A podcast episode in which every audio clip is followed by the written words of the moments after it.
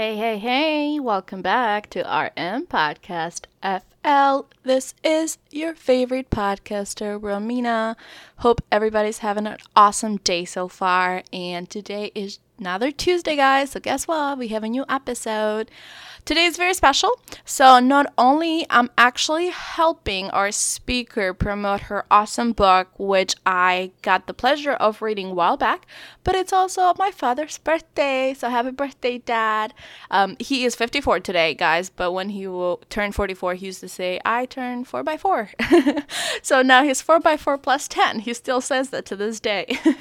well, before we do jump into today's speaker, you guys, I just want to thank you for tuning in and investing your time to RM Podcast FL.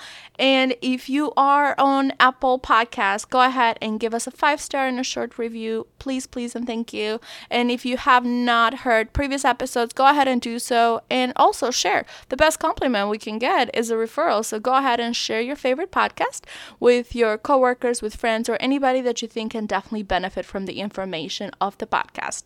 Well, today's speaker is with Deborah Bolkis. She has over 25 years of experience on business development, sales, marketing, and operations leadership.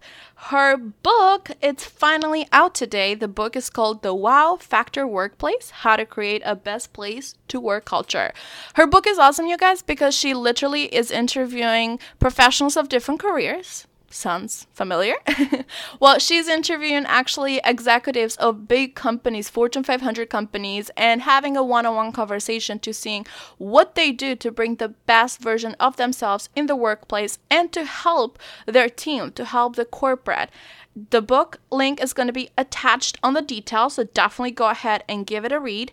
If you do want to get a hold of Ms. Dab, go ahead at heartfeltleadership.com she also is a keynote speaker, you guys. Go ahead and connect with her. She is awesome. I got a chance to meet her a couple of times before we actually, actually even had this interview. And guess what? She has also a podcast coming out soon. The podcast is going to be called Heartfelt Leadership. So go ahead and definitely stay tuned for that. I will let you guys know once it gets launched.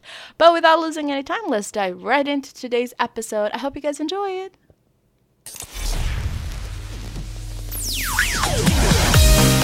Perfect. So thank you so much, guys, for tuning in and investing your time to RM Podcast FL. Today's guest is Deb Bolkis. Hi, Ms. Bolkis. How are you today? I am great. Thank you for having me today, Romina. Absolutely, my pleasure. So I'm really excited about this one. I know I met you twice so far. Yeah. And I got to know you a lot more. Um, guys, this is I just want to talk a little bit about the connections that you create through podcasting. We met through a friend of ours, uh, Dr. Harvey Slants. Absolutely. They're yep. just connections after connections. yeah, I, I meet people I never expect to meet, and somebody will hear, Oh, you're doing this. Let me introduce you to this person, which I do a lot. I like to connect people because I know somebody's doing this and that person could help them. And that is exactly how you and I came together. Someone put us together. Absolutely. That is the, uh, the benefits of having connections, too. And, you know, just going out there and introducing yourselves, guys. So don't be shy. hey, I can tell you, Romina is not shy. well, I'll go ahead and pass on the mic to you. Uh, okay. Ms. Deb, if you want to tell us a little bit about Young Youth today, kind of give us us a summary of your life? A summary of my life. Well, let's see. We will start right now. uh, I am a leadership development expert. Um, some people call me the heartfelt leader guru. Uh, I have been running for the last 10 years a leadership development company. Mm-hmm. And when we started 10 years ago, it was to accelerate advancement for women into senior leadership. Okay. And that came from having spent almost 30 years in Fortune 500 companies, uh, very big companies like IBM, AT&T. Uh, one you may not have heard of is Arrow Electronics. They sell all the electronic gadgetry that goes into technology. I, have heard of them actually because I did a research paper one time. And I okay. talked about their stock market, which ah. is really good. Yeah, yeah. Okay. Yeah, so I was in technology for a very long time, and people would talk about those companies as being very male dominated environments. Yeah. Um, back up even further, I started working when I was 12 years old. I worked for my father. And my, of course, I was at school, but yeah. during the summers and on weekends, my dad ran his own company. He had about 200 people that worked for him. Okay. And it was all men and two secretaries that worked in the office. And so At age 12, he would take me down to the office on the weekends in the summer to make sure I had something to do, and he taught me accounting.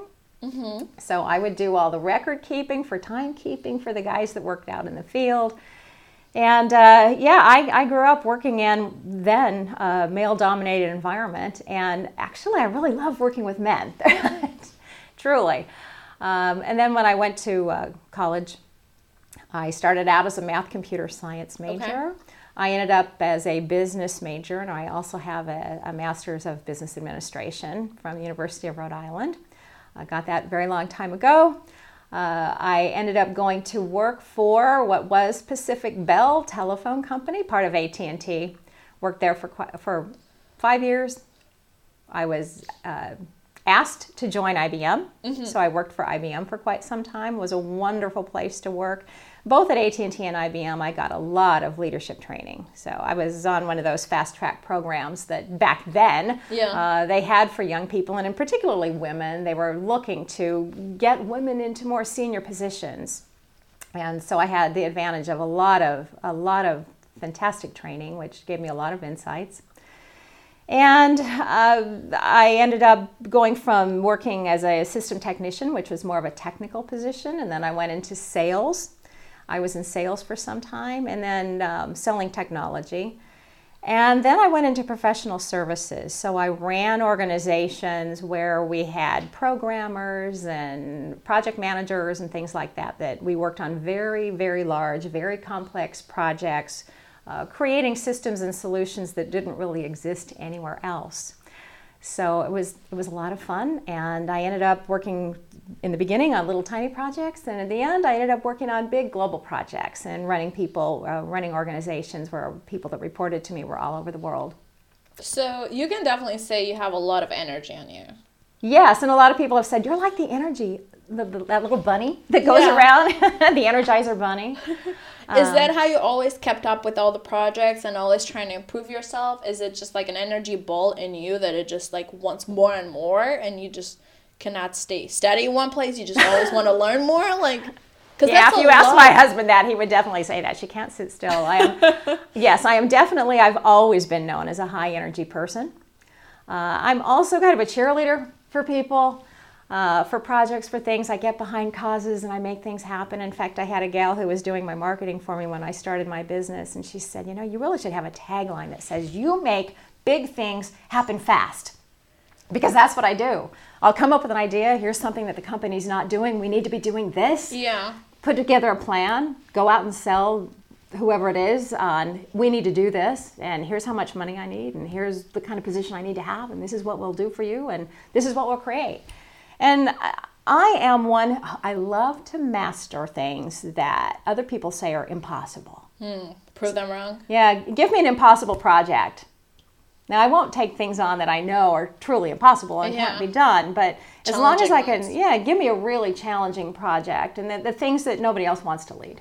Yeah. Uh, if I can figure out a way, and then I'll let you know all the things that I think, you know, these are all the things we need to watch out for these are the things that could happen. And if they do, how are we going to tackle it so yeah. we can get all of the roadblocks out of the way? But um, yes, I love having a lot of things to do. I have a lot of energy, and challenges actually give me energy. That's what I was about to say because I'm the same. Like if I see a challenge, I get hypered up because mm-hmm. in my head I can kind of see like the result and just be like, can't believe you just made this happen and like have this pride that I cannot let my pride go low. Like I have to accomplish this because I want to get that. Can't believe this. You made this happen moment. Uh, yeah. Do you do you get feel the same way? Oh, absolutely. And you know what's interesting? Once you have kids, like yeah. I, I have two kids who are grown up now. They're kind of your age. But uh, my oldest one, he when he was a little guy, yeah. you know, I would watch him, and oh my goodness, it's yourself. You are seeing yourself in this person, where he just had to master something, and he would take on something really hard, and you're thinking, you're six years old, you can't do that. Well, I didn't tell him that, but he would keep doing it, keep trying, keep trying until he had perfected it. But here's the rub: once he would perfect something, he was off to the next challenge which you know i suppose i'm that way too. Yeah. Um, it's good when you're in a technology field where you have to continually reinvent yourself because as you know technology changes so quickly. So you do need to be able to master things really quickly and then move on to the next thing. And and that next thing is another challenge that gives you more energy and there you go. So let's talk about moving on to the next thing. Mm-hmm. okay? Um, your book which today is december 10th it's getting published i'm yes. super excited yeah me too i was uh, lucky enough to actually read your book uh, which consists of interviews mm-hmm. and you do put a lot of great information out there thank you um, I do I do have the question of how is it from jumping from one project to the other when you feel stagnant mm. in a workplace. Mm-hmm. But before we jump to that question, I want you to tell us a little bit about your book. Okay. So the book actually the, the book is titled The Wow Factor Workplace: How to Create a Best Place to Work Culture.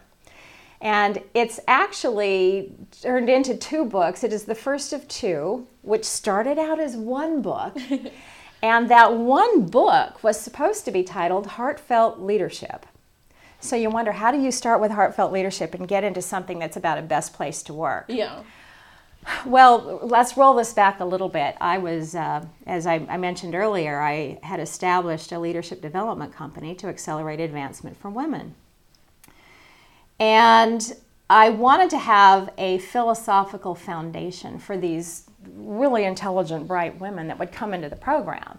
Inevitably, their senior leadership had identified them as this gal is so bright and she's got so much potential, but for whatever reason, she's not doing what we think she needs to do to get promoted and get to the next level. So, can you help her see whatever it is? We don't even know what it is. We can't yeah. tell you what it is, but if you can get that out of her and help her get to the next level. So, we had um, programs for women at different steps on the management career ladder. Okay. So we had people who were just professionals, not even managers. We had programs for first line, second line, and all the way up to senior leaders. But I wanted to have a common philosophy that everyone who came into that program would come in knowing this is what I believe constitutes a great leader. And a great leader to me is someone who inspires others that you're not telling people what to do. You, you, you let them know what the mission is. This is the vision. This is where we're trying to get. But get you excited so you, you know you've got your own personal ambitions. You've got visions for where you want to go in your life. How can I help you as an individual achieve the visions that you have for yourself and at the same time align what you love to do with what we need to have done in this organization and get those get you and I and the company all marching in the same direction. So kind of parallel goals at the same time, align your goals professionally Absolutely. and personal life. Absolutely. And when you can do that, magic happens. And that's how you make big things happen fast because now all of a sudden everybody is excited about being in this project and you are personally getting something out of it that you have always wanted to do. And now you're getting to do that.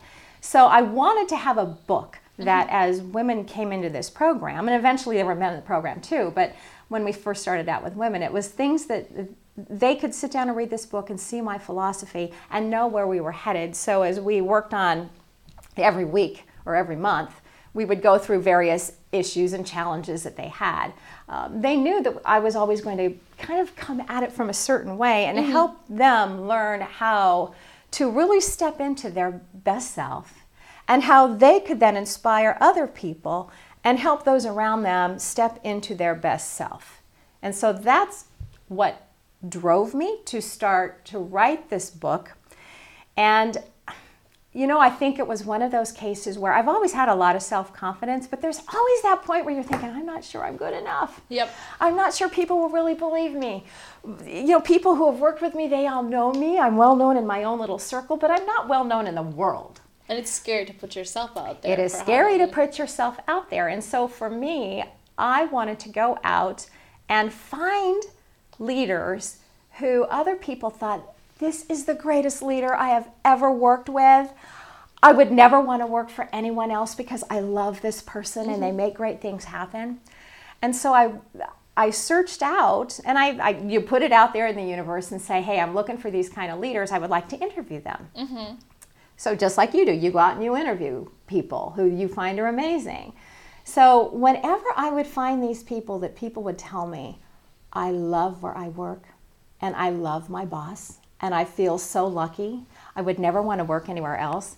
Inevitably, those were the people that have, and I, I ended up writing a book telling my own philosophy, and then sh- as I would, in each chapter, we we talk about a different aspect of leadership, and then I would use part of the interview dialogue um, that I had with each of these leaders, and all of the leaders that we have in the book are all um, award winning, best place to work companies. These companies are at the top of their industries. Now, I didn't set out to find companies at the top of their industries because a lot of times you're going to find a company that's you know, this year they're at the top of their industry and it's all command and control. You're going to do this and they're, they're killing everybody in the process. And then the next year, uh, yeah, so yeah, at. they're good and then they're not. Yeah. Um, but you'll, and you'll find that employees turnover a lot in those companies. I, I wanted to find those places where people just loved it and they never wanted to leave. And yeah. oh, by the way, the company never wants you to go anywhere either because this is a marriage made in heaven.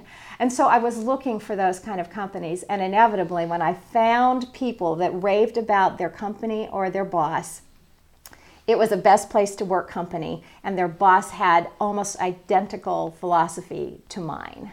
And so when I can then, I tell, then I was much more comfortable yeah. telling my own story and then shoring it up, saying, let's look at the, the, the, president of Southwest Airlines. Let's look at the president of Starbucks Coffee. Let's look at uh, companies that everybody's heard of, or in some cases, you know, only certain industries are aware of these people.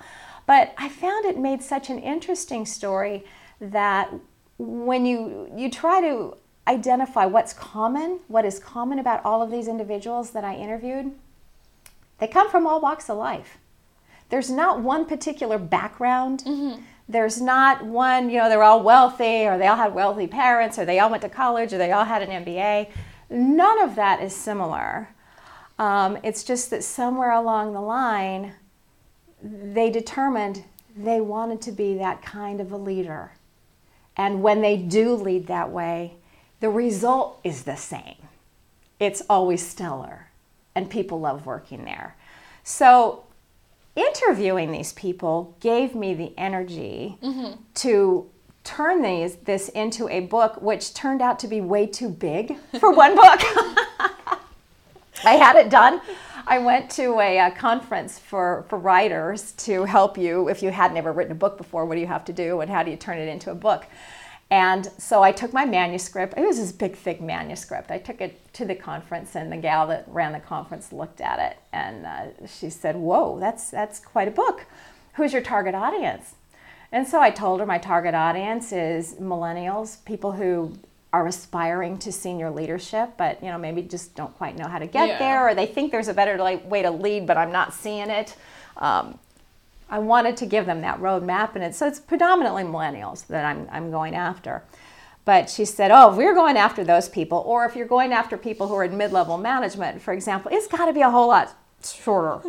yes. So you either need to cut out half of the information or you need to turn it into at least two books. Yeah, because millennials, they do lose the. Um, the focus really quick. They yeah, need yeah. short and simple. Yeah. So, uh, you know, there was just too much really valuable information to throw it away. Yeah. I, I pretty much netted a lot of it down to just net net, but there was just so much valuable information that uh, over time you really need to know the whole story. So we turned it into two books. And so what started out as Heartfelt Leadership, Heartfelt Leadership is a book that comes out second. So we start out talking about great places to work with the Wow Factor Workplace. Yes. And then in the second book, we talk more about how do you lead that kind of an organization and it's by being a heartfelt leader.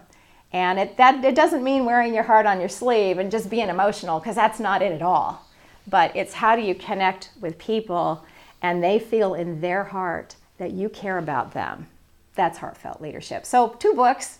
Two books. First one's coming out uh, in today. Today. Uh, December 10th. I've been waiting for this for so long, I can't believe it's already here and then the uh, second book will come out in the spring. So so watch. I definitely want to read the second book because I did like the first book, and I like how the interviews were very genuine, and they were actually being like you can tell that these leaders that you're interviewing they're just giving a very sincere answer compared to like a polished answer of what people would like to hear, but they were just speaking from the truth. It's amazing how open, how genuine these people are they just they just put themselves out there and you hear about authentic leaders These are authentic people. You're you're hearing the real deal. Yeah. And you and I were chatting uh, a little bit earlier before we started the podcast that for some of them, as you as you ask these questions, they're telling you things that in some cases they've never told anybody before.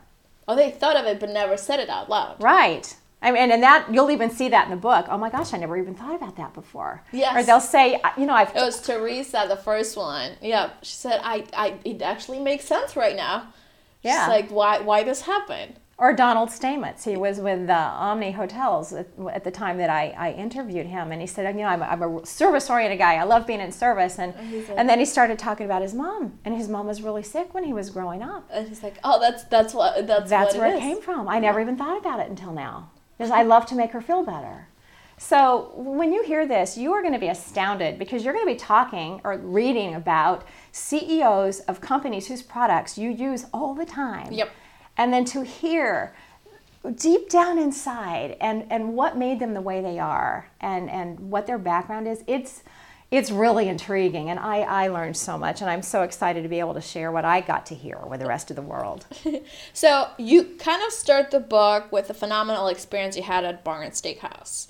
And I loved how you kind of broke it down because uh, food and beverage is an industry that everybody meets a server at some point. Yeah. And coming from somebody that worked food and beverage before, I think everybody in their life should work as a server, at least like server and sales. Those are two jobs that I think everybody should do at least for a month or two. So this way they can meet their customer experience and that face to face and communication to a whole different level. Yep. Um, can you tell us why did you find this service, this place so fascinating that you decided to put it in the intro of the book and kind of explain the philosophy of the wow factor in the workplace? Thank you. That's a great question. So, Bern's Steakhouse. I have, I hate to say this, I've only been there one time, but it's because I don't live where they are. I was traveling. In Tampa, right? They were in Tampa, Florida. And so my husband and I were taking a little trip, and um, my folks, actually, my folks had been there on a number of occasions and raved about this restaurant. I had just never been there before Yeah. myself. And so, uh, interestingly, as, as I say in the book, I, I Googled as we were going to try to figure out where we were going to stay and where we were going to go to dinner. Uh, I Googled uh, best hotel in Tampa Yeah. and it came up with the name of the Epicurean Hotel. And then I wanted, okay, what's the best restaurant in Tampa? Well, it didn't actually say Bern's Steakhouse, but it said the Harry Waugh Dessert Dining Room. Okay. Well, Harry Waugh Dessert Dining Room is a part of Bern's Steakhouse. It happens to be upstairs, and when you have this wonderful steak dinner afterwards, if you want dessert, and if you want the best dessert you've ever had in your life, you're going to go upstairs in Bern's Steakhouse to their Harry Waugh Dining Room. So it is in the same building, it's the same company. Next time I'm in Tampa, I have to try this. You, well, yes, and in fact, everybody who has previewed this book and has read it said, "I cannot. I, I am. I am buying my ticket to Tampa because I have got to go to Bern's Steakhouse and I'm going to the Harry Waugh Dining Room and I'm staying at the Epicurean Hotel." Just when you come to Florida, stay away from September. September is time. But anyway, that's. Um, I had high expectations going into it because I Googled best Yeah. place to eat, best place to stay, and then my folks had said, "Oh, you have to eat there." Well, what do you know? It's the same place. So, so we get there, and I um, we walked in the door, and I was intrigued. It was just you walk into another world, very opulent. It's almost like old world European, you know, very opulent place. Okay. You, you could you could just imagine royalty coming in here, and you feel like royalty when you come in. They are treating you like you're royalty. And then they it's a big place and they but it's made up of a lot of small dining rooms. And so they walked us through past all like I'm in somebody's big castle, you know, and you're going past all of these yeah, rooms. all the rooms and Yeah. the and, whole uh, palace. yeah, it was truly like that. And then we get to our dining room, which was the Bordeaux room. And I truly felt, well, I've been to Bordeaux, I've been to France on a number of occasions, and I, I felt like I had gone there. And the, the whole wall was covered with a map of the Do- Bordeaux wine region.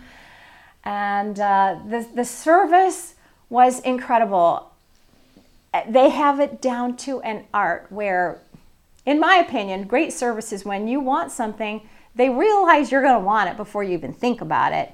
They're not in your face, but when you want something or need it, they're magically there. It magically happens, and then poof, they're magically gone. So they, they set this expectation in you, and then I don't want to oversell it because I don't want people to, to then go there and, well, this isn't what I imagined. But yeah. when you read about it, you will find it was just such an extraordinary experience. The not only was the food terrific, the, and the food was a great value. Mm-hmm. Um, but it could have been at any price point. It could have been 10 times, I, I, shouldn't say that because maybe they'll raise the prices 10 times what they are, but I'm sure they know because they've been around for 50 years or more. But it was well worth, you would have paid more to get what you got. And the people work there, when they are talking to you, you feel like you are the only person in the place. Their full attention is on you. They have they have mastered how to put things together and how to present it to you. So you just you feel like a very important person and you feel like you are having an experience of your life when you are there. And when i am having an experience like that i like to interview people just like you're interviewing me now to find out how did, how did you get here how long have you yeah. worked here and the interesting thing is i found out that they didn't hire people there for their background and their experience. They didn't hire people who had worked at another restaurant down the street or started at McDonald's and worked their way up the top. They hired people for their attitude.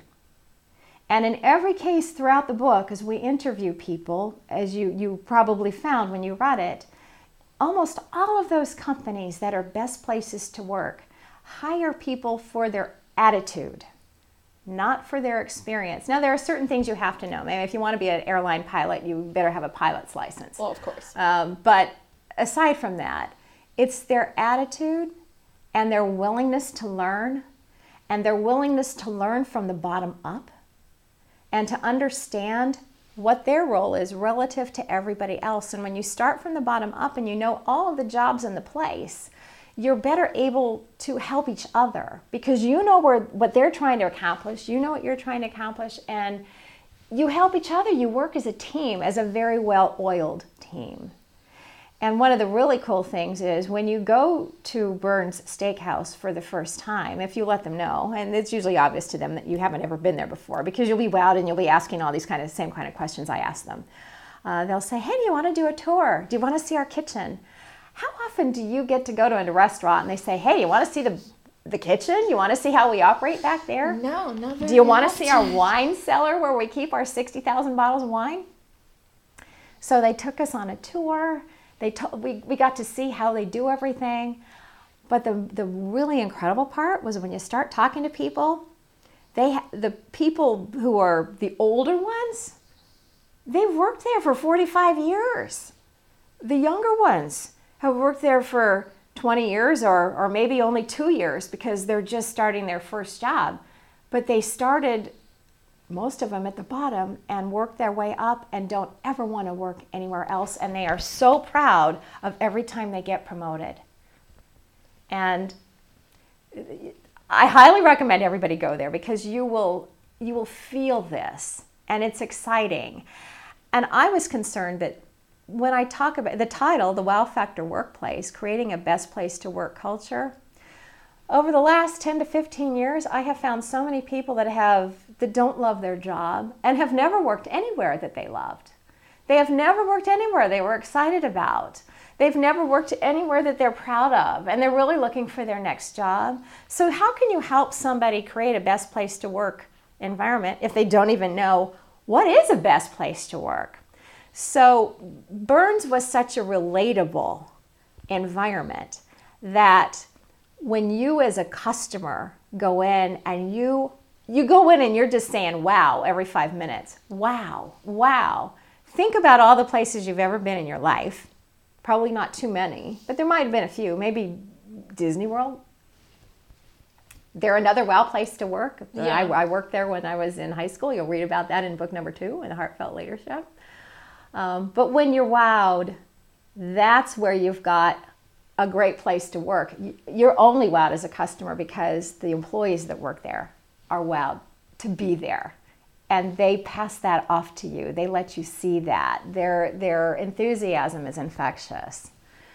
So, so I have a question because you mentioned that whenever you were there, they made it feel like you were the only customer, mm. like you were the most important thing on their business right now. Yeah. How do you keep that attitude? How do employees or leaders teach employees to keep that attitude whenever you're running in such a high competitive market? Especially if you're working sales or if you're working calling centers, that you need to move fast, fast, fast for the next lead, for the next lead. Like, how do you how do you do that to keep the wow play like the wow factor, and also um, get the job done in a high competitive market? Well, it's a really great question.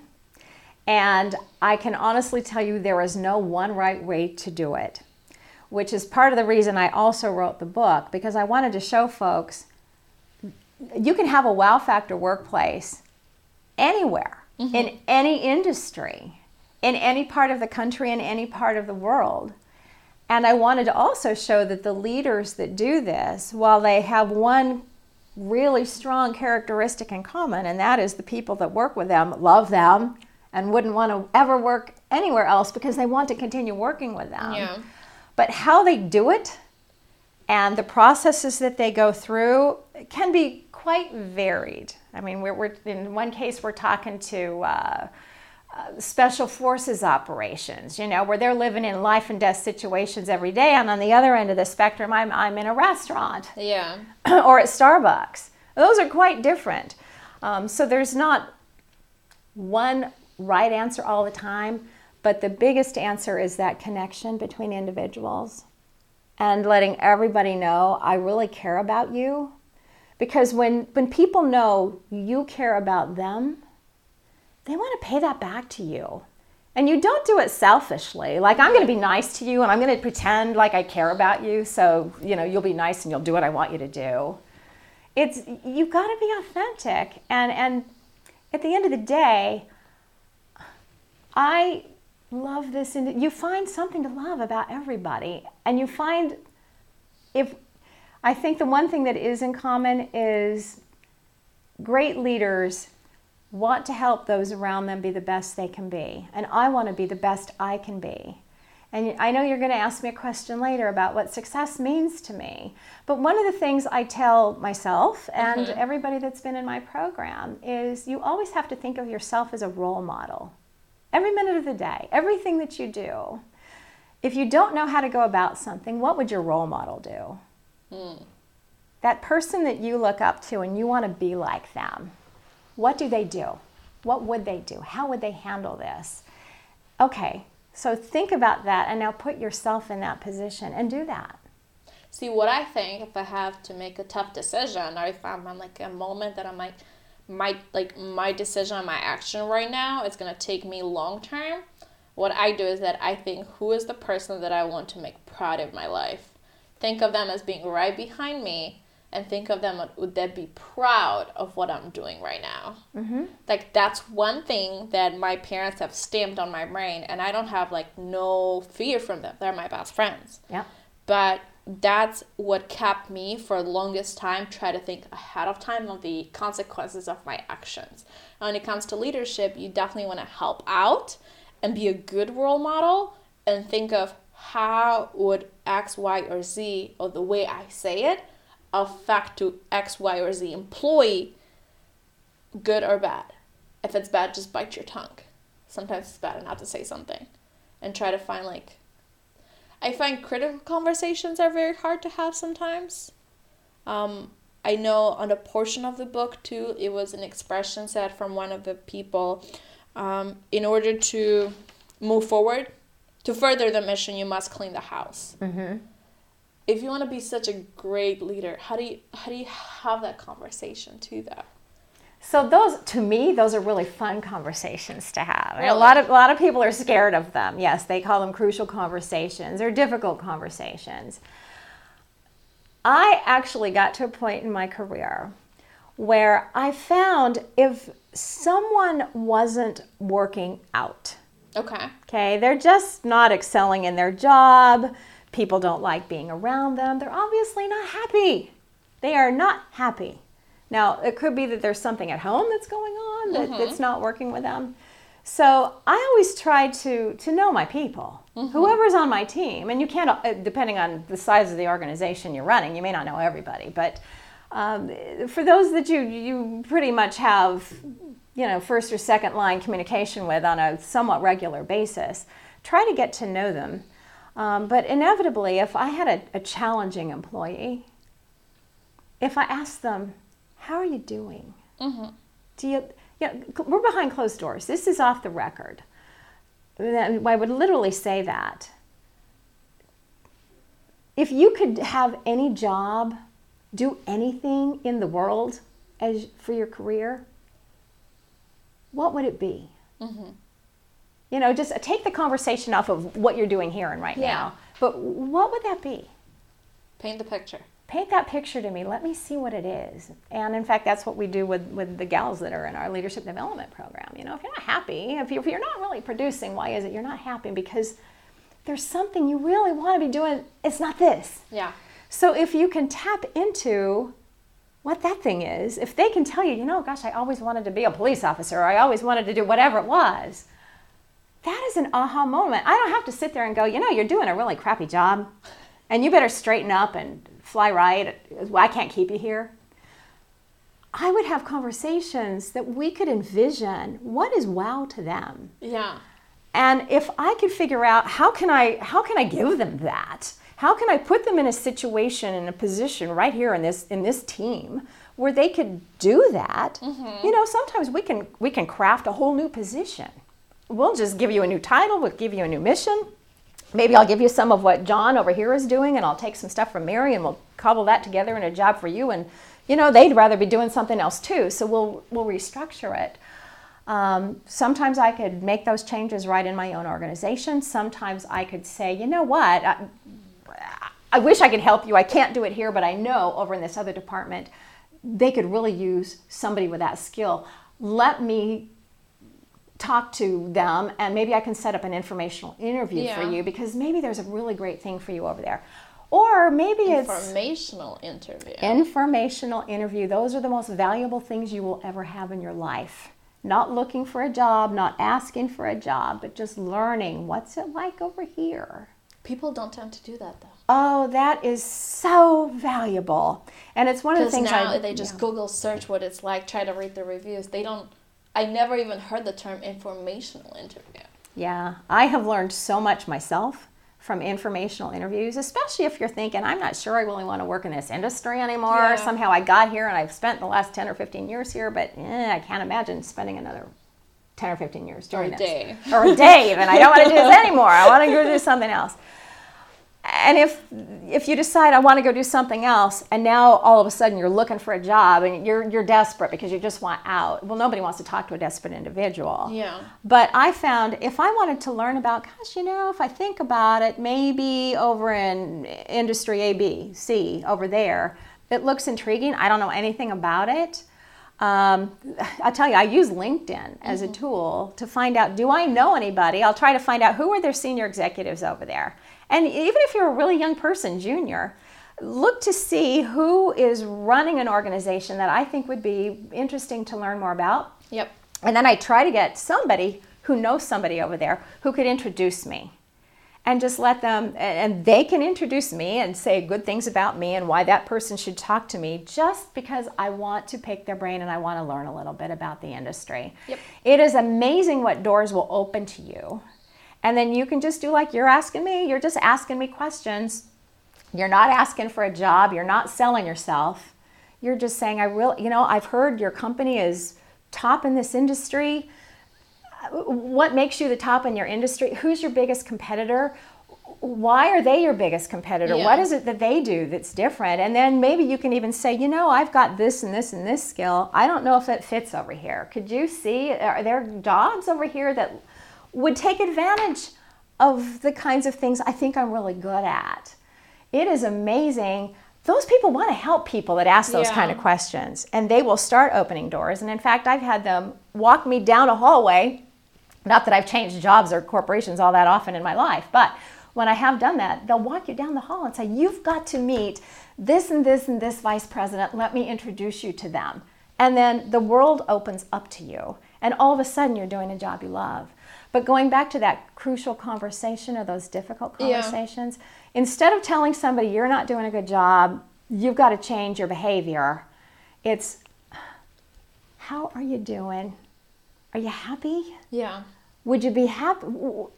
Put yourself in, in a place where you're as, the happiest you've ever been. What were you doing? And how can we, how can we harness those characteristics somewhere and put you there? Now all of a sudden you're not sitting across the table having a difficult conversation. I like to literally sit next to that person and be next to them. I'm here to help you get to that vision where you want to be. How can we do that? And I actually volunteered on a number of occasions to take problem employees out of other organizations within the corporation. They had employees that they wanted to get rid of, and for whatever reason, they weren't willing to go through the motions of putting them on a performance plan and getting them up to speed or fire them. I love those employees because I could I could sit down with them and find out what was it they really wanted to do. And if the decision was, you know what, what they really want to do and will excel in is not in this corporation, it's a mutual it's a mutual decision at that point. Yeah. And you're helping them. And I have had those people come back to me time and again saying, Thank you so much. You are the best person. I didn't even really get to work for you more than two weeks Yeah. but you're the best boss I ever had. Thank you for doing that for me and letting me go to some place that I love. But sometimes people just need all it need is a little push and somebody to believe in them. Because, like for example, um, with the podcast, like before, like this is like second time we had deep conversations before I even was like, hey, I want you to be a part of my podcast. So I do the same thing with other people too. I don't just welcome them to the podcast because the uh, the goals have to align with one another. Like this is what I try to get to the audience. This is what you're trying to get from the interview our goals align with one another great let's you know let's merge and let's work on a project together. But i feel like with workplace a lot of people sometimes get that job because they have that family that they need they need their paycheck they need this and they forget that life is too short and they forget that those 9 to 5 or those 12 hours like those 40 hours are the most awakening hours of your life on a week that you spent at a job that you might hate like is the money really worth it how about you make less and you're happier and i've seen this happen a lot So many people stay in jobs they just don't like. It's never going to be a good fit because the money's good.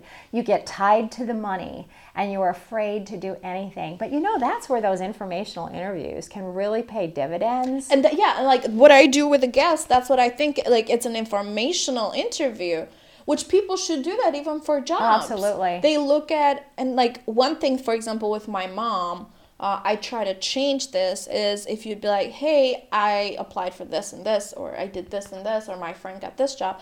Oh, great, what's the salary? And both me and my brother will look at each other, we're like, that's not the most important point. That's the last thing you do. Like, it is important. I'm not going to be a hypocrite here and say money's Right. not important, but you have to look at the upward management. You have to look at the upward mobility. You have to look at like what are the chances of you knowing more people learning more escalating. Absolutely. there's so much more but people get so hung into that money. It just and that's what they don't find the wow factor because they might be working at x company that doesn't pay them as good. When they can be working at y with a wow factor but pay them and it may also be in their own mind. even mind. ten dollars less like Yeah. It, it could be in their own mind that the money won't be as good, but you'll find out when you're doing what you really, really love to do, somehow you can work it into much more. And uh, for, for young folks who maybe are interviewing for jobs or whatever, the last thing you want to do is talk about money. Now, I understand that's uh, kind of a qualifying criteria. Do I even want to bother? Yeah. Will I be a uh, making hamburgers at McDonald's. Well, maybe not because maybe there you're never going to make the kind of money that you want to make. So figure out what are some other places where you can do what you want to do. But you want to learn. uh, You you asked or, or just stated some really important things when you take a job somewhere. It's not just taking a job somewhere.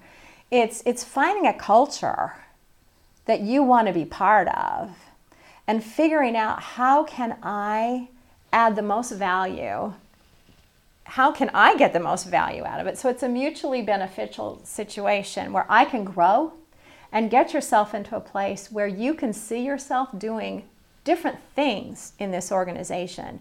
Especially if you ever want to be in senior leadership, you need to understand how the corporation works. So you need to be comfortable doing a lot of different things. It doesn't mean you're all going to love all those different things, but you need to be able to understand what they are and fit in a lot of spots. So if you take a job in a company where you this this one job is the only job I'll ever have and then I'll move on and do something else.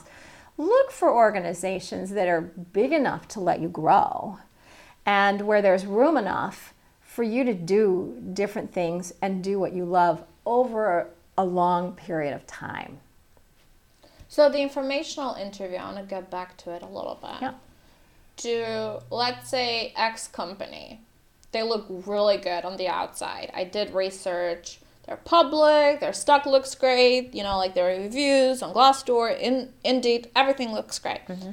And I want to try to have that interview what's the best way to approach this LinkedIn connections mm. to have those informational interviews? Because you cannot just be like, hey, I think your company is great. I might apply there, but let's see what you got to offer. Like, what did you say? It's the best technique of, you know, getting getting that informational interview. So, if you know somebody, use your LinkedIn connections to first of all, you've you've targeted company X. Uh-huh. Uh, you can go into LinkedIn and see, look up that company, and you'll see who you have first and second level connections into that company. If you're really lucky, you've got a first level connection into that company. Maybe it's somebody who actually works in the company, or it's somebody who is a good friend with someone who is a manager at some level in that company. So, the best thing, if you can, is to get a connection via someone you know well, someone who knows you well and would go to bat for you to and and is willing to put their own reputation on the line to recommend to that individual, you should meet my friend. My friend Romina, she's a really bright gal. I think it'll be worth it to you. She'd really like to understand more about this industry. And I've told her that your company is, if you can kind of get them to sell for you, and it's really letting them know we think your company is terrific and you have a really great reputation. You helped make that company what it is. My friend wants to understand your industry more, and I can't think of anybody who is better able to give her good insights into the industry. So it's usually not, don't necessarily make it about the company, but the industry to learn more about the industry. And then. But you also just threw multiple compliments their way and their job. So of course now they would love to talk to you because you just complimented yep. them and you are important. Your company is important. Your industry is important. Exactly. Can I learn more? I mean, just think about it yourself. If somebody called you on the phone and said, "Hey, Romina, you know, you, you work where you work. Um, I have this friend who wants to know more about your industry that you're in." And I don't think there's anybody better than you who is so good at what you do and you've made your company what it is or you've, you've played this key role. I mean, aren't you feeling good that you get that phone call? Oh, really? What can I, what can I do to help your friend? Yep. So that goes into techniques of actually getting people to talk. Yep. That's a little bit more. Yeah. So having a warm introduction mm-hmm. is really important. Now, yeah. it doesn't mean that you can't just pick up the phone and make a phone call or send an email and I've done that a time or two where I just don't have a connection or yeah. I may back up and go, well, okay, I can't really get into the door with that company right now because I don't have a really good first or second level connection. Connection there. So in some cases, I've had to ask my friend to introduce me to somebody else who could then introduce me to this other person. But it's using connections that you know, and that's one of the reasons I don't necessarily link into everybody in the world. Yeah. I link into people I know because I like to be able to make those introductions for folks, and you can't make that kind of an introduction if you don't really know the, the other people. person. Gotcha. So there's a reason to use LinkedIn a little bit more judiciously. But yeah, it's it's really going in and asking questions and making people feel good about. And, and you're not doing it to trying to use them. Yeah. That, that's not the point. Um, but to, to just let people know, we, my friend recommended you because she really respects you. She's enjoyed working with you. Well, it's She not about you're smart. using; it's about connection and getting to know more people and everything. You And, can and then at the up- end of the day, it's how can we help each other? Yeah, I mean, and you can find out that industry is not for you too. So it just you never know. It's Yeah. not necessarily using somebody. It's connection after connection. That's how you get to meet awesome people too. Absolutely. And when you go in the door, you're not looking for a job. You're not saying, hey, would you hire me? I brought my resume with me. No, you are not going to have those conversations. It's just learn about the industry because you know what? It's a two way street, and you really want to make sure that you are finding an industry or and a company whose culture you're going to feel good about going to every day, that you want to be part of that. I love this because on another interview, Michael L, uh, Michael Allen Tate, he said, "Ask for an advice, not a job." And then over here in this uh, episode, we're covering ask informational interviews, and this is these are very great techniques of how to land a great job that you're actually going to enjoy a lot more because it might be like them creating a job just for you. Absolutely. You never know. You you don't know who you're meeting and what you bring in the table. Sometimes we don't know how good we are at something And until that's somebody something else that- points it out. I'm glad you brought that up because a lot of um, folks don't understand. Even people that have worked in, in the work world for 20 years may not understand.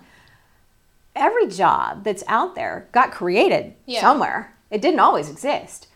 And companies are often very willing to create something that doesn't exist today because it will allow them to do something that they can't do now Because they're looking to improve. they're looking to improve too. Yep. So I, I will honestly tell you that most of the jobs I have had in my career were created for me and most often by me. Yeah.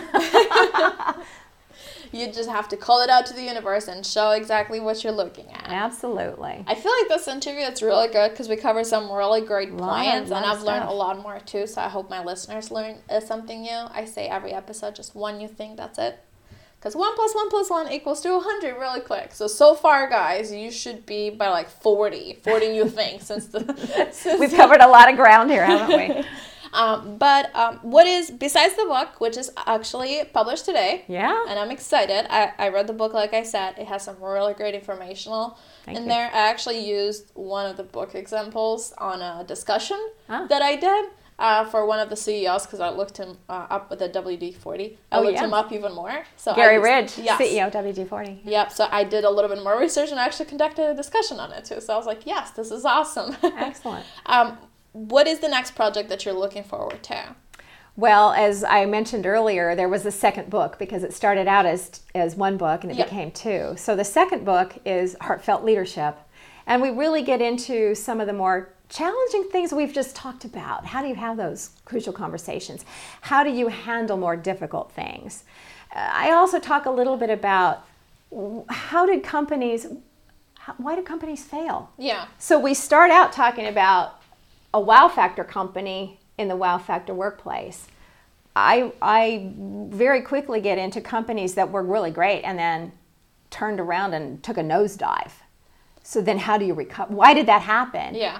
What what goes on to make that happen? So how can you prevent that from happening where you are? And then if you're there at the bottom, how do you pull it back up again? So we get into much more challenging conversations in heartfelt leadership. So it's not all really nicey nicey stuff. so it's more your master's class in, in leadership and heartfelt leadership. So I'm looking forward to that coming out. Uh, that book is written. I've just got to do all the things to get it in in people's hands in published Yeah. format. And then I've also signed up for book number three. What? Yeah, yeah, yeah. So I'm starting to do interviews already um, for book number three. And that one is called Women on Top Okay. What's Holding You Back from Executive Leadership? Okay. So it's really interesting to. I want to read that one. Yeah, yeah. There's a lot of women. And you know what? Do you have a deadline on that one? Um, I don't have a deadline, but you know what? I want to get it done sooner rather than later. And so, and, and now that I've been through this process a couple of times, I, I know how to just get in and, and get it done. But I, that book will be similar in nature to the other two in that I am interviewing other people because I think while my own insights I think are wonderful. Yeah. They're more wonderful when I can shore them up with people who are who are out there and have done it Yeah. as well and people that the rest of the world can relate to because they've heard of them. But one of the things that some of my previewers have told me what they really love is they said, you know, if I sat down and let's just say it was Colleen Barrett, uh, the president emeritus from Southwest Airlines, who I adore. I love her. Uh, and she's w- way past retirement now. But they say, you know, if I sat down and I just read a book yeah. by the CEO of X company or from her, it might be wonderful and great insights, but I would never really see how I could make the jump from where I am today to that CEO position.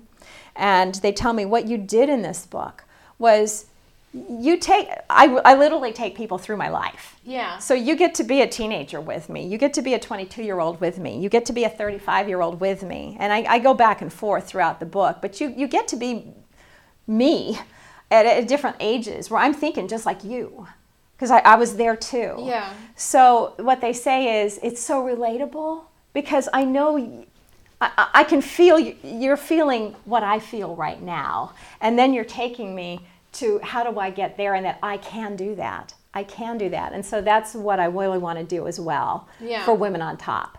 Not just interview women who are CEOs of major corporations, because I will do that, and I've and my next interview is going to be the woman who is a general in the army Oh, not an easy job for a woman to Yeah. do. Um, but how did she get there? But I, I want people to know that, okay, wherever you are today, they were there too.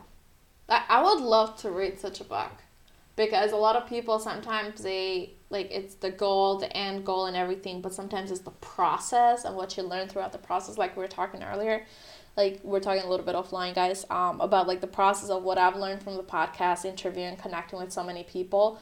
That's so much more important because you build your character and it builds you as a person a lot more than the final status. Absolutely. I would love to read that book. Well, good. I'll try to get it done just as quick as I can. Yes, absolutely. and then I feel like we can have a lot more to talk about it. I definitely want to read the second book once it comes out. You know, um, sign me up for it. Yeah, you'll love it.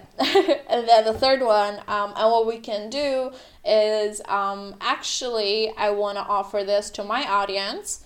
Um, if you guys would love to learn about the wow factor uh, on the workplace, what I would like you to do is go ahead and put a five star review below with your Twitter or with your Instagram username, and we will go ahead and get in touch with you and give you a free book Absolutely. and you're gonna end up loving it. Trust me. Um, my very final question, yes, ma'am. as we all know, what is your definition of success? I am so glad that you asked me this question because you know what? This is exactly what we ask the, the people that are in our leadership development program. It's where we start. What does success mean to you? Yep. So to me, it's three things. And you know, we all have our own versions of success. It's it, no two people are the same, and there is no right answer to this. So Yep. you have to be true to yourself. Um, for me, it's not fame or fortune. Yeah, that'll be interesting if it happens. Um, hopefully, these books will take me someplace beyond my wildest imagination. But for me, success is living a life without regrets. And we, we talked a little bit offline before we got on, on this uh, podcast about, you know, life, life could end today. Yeah. Life could end this afternoon. I could walk out and have a car accident and that's, that's, it's over. Nothing is promised. Um, but if, if the doctor were to tell you, you know, you've only got six months to live, Yeah. or two weeks or two years, whatever it is, I, I like to ask myself those questions every day and measure everything and, and make the decisions of what, how am I going to spend my hours today that I have? Because I want to make sure that I don't think, God, if I had only, if I had only done this, if I had only said I'm sorry to someone, if I had only said thank you so much for what you did for me, was there somebody who did something that changed your life and they don't even know it? Might have been some little thing they don't even know. And that's part of the reason I wrote these books. And I talk about people who did change my life in those books, and that's my thank you. But so it's living life without regret, always being a role model, all the time.